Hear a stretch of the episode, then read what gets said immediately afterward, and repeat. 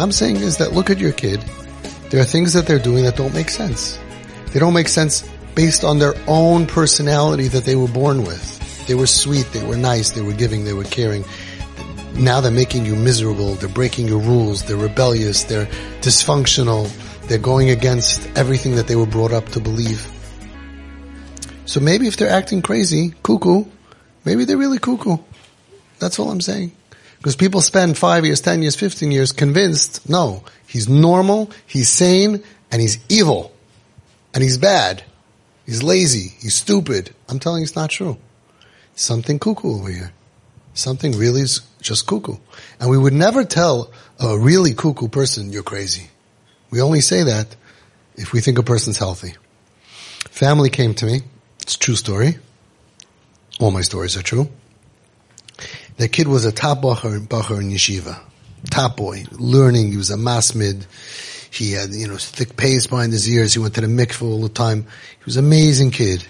All of a sudden, dropped out of yeshiva, went off to derech. A couple of months later, long hair. His hair is getting longer and longer and longer. Wearing like long white uh, robes, walking out on the street, fighting with his parents. The night before coming to me, the father was fighting with him over the keys to the car. He took the keys to the car and the father was screaming at him, ran after him, ended up in the street, rolling around on the street, physical, rolling, and the father's doing everything he can to get those keys away from him. What's the most you can do? He even tried quote, quoting the Bible. And this was a respectful kid once upon a time. Nothing helped. Nothing helped. His father came to me. He told me, this was the next day, he told me, I have a heart condition, and I'm telling you, it's either him or me. One of us are gonna die. It was terrible. It was terrible. Was terrible. So he came to Shabbos morning. It was February, big snowstorm, freezing outside, and they're going to Bubby and Zaidi for the meal. So all the other kids come, six other kids come, they put on their boots, and they put on their coats, and all the little, all the kids, right? All the ages. And they're ready to go. Where's Chaim? Chaim! Chaim, we're leaving! Chaim comes down the stairs. Flip flops, boxers, wife beater, undershirt. So the father looks at him and he says the most brilliant words that a man could say. Bist Meshiga? What are you crazy? So I said, hold on. What gave it away? How did you figure this out? Did you go to, to uh, social, um, uh, what's it called? Become a social worker? Are you a therapist? Are you a psychologist? Bis Meshiga? So I said, let me guess what happened. He said, oh my gosh, thank you for, for, for telling me that because I made a mistake. I thought, I thought today is Sunday and it's July and we're going to the beach. I, I didn't realize it's Shabbos in February and we're going to Bubby and Zaidi. He went upstairs and he changed into his suit and put on his boots and he went.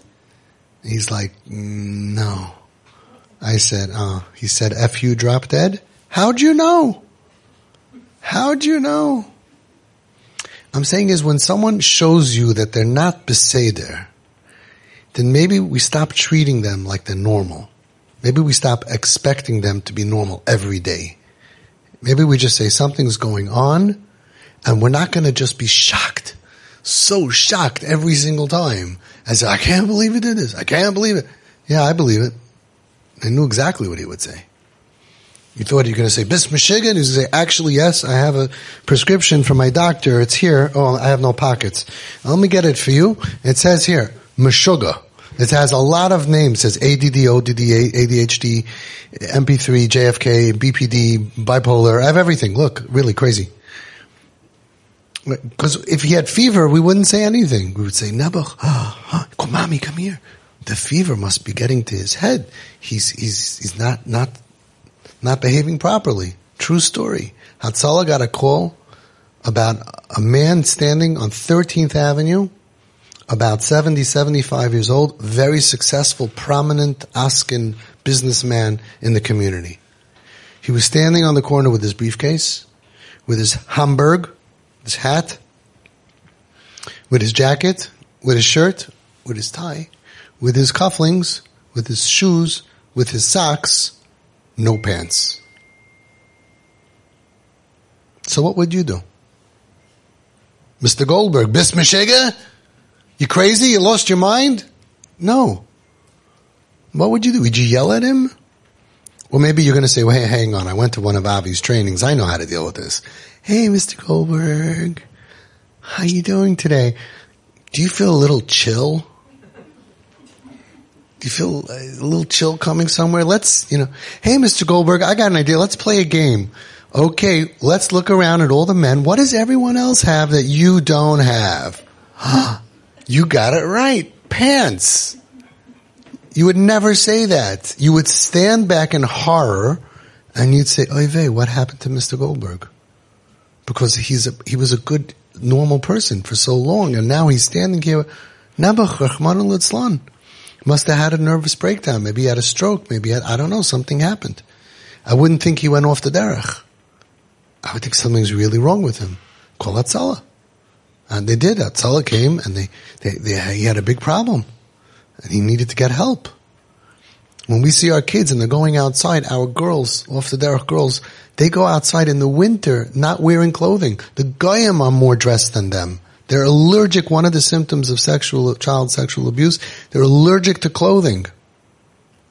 So that's all I'm saying is we have to respect the illness. We have to take a step back and say, hang on, this is not stupid American spoiled kid illness. This is not lazy. This is not stupid. This is not bad. This is something else. And we have to realize we didn't grow up with it. It's true, but it's very much alive in our world of people who, kids who just give up on life. They don't want to dress like us. They don't want to look like us. They come into weddings looking like who knows what because they don't want to fit into our society because they're hurt by us. They don't, they're lost. They don't, and all we have to do is say, I'm not going to say bis mishiga. I'm not going to say, what are you crazy? What are you doing? It's easy. It comes right out, right? What's, what's the matter with you? What are you doing? What are you crazy? But you know what the result of that is. Nobody ever gets better from that. It's misdiagnosis of the problem that's causing their behavior, and that's why that medicine can never ever work.